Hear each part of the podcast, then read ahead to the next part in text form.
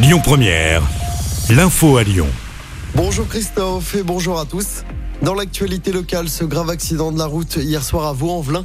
Collision entre un camion et un scooter vers 21h sur la 42 dans le sens nord-sud.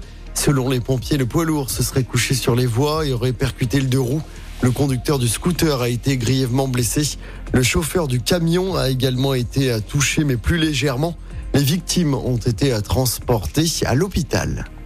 Le Rhône n'est plus en vigilance orange à la canicule et aux orages. Ce matin, notre département a été plutôt épargné par les intempéries d'hier. Seulement une vingtaine d'interventions des pompiers, mais pas d'inondations ni de blessés.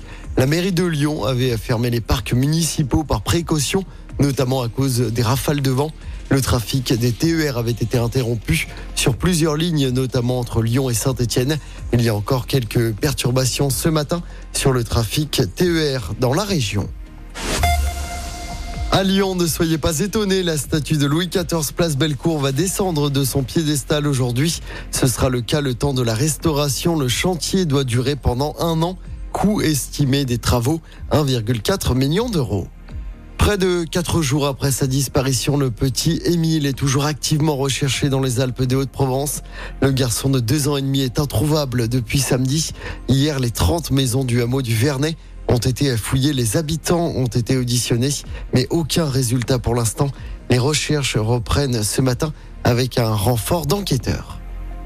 Et puis l'allocation de rentrée scolaire sera versée le 16 août prochain. 3 millions de familles sont concernées en France. Les montants ont été rehaussés de 5,6% par rapport à l'année dernière. Cette allocation doit bénéficier à 5 millions d'enfants de 6 à 18 ans.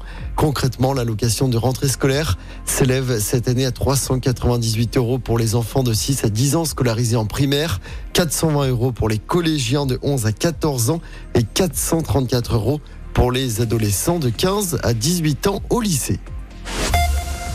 On passe au sport en football. Le mercato, Romain Fèvre devrait rapidement quitter l'Olympique lyonnais.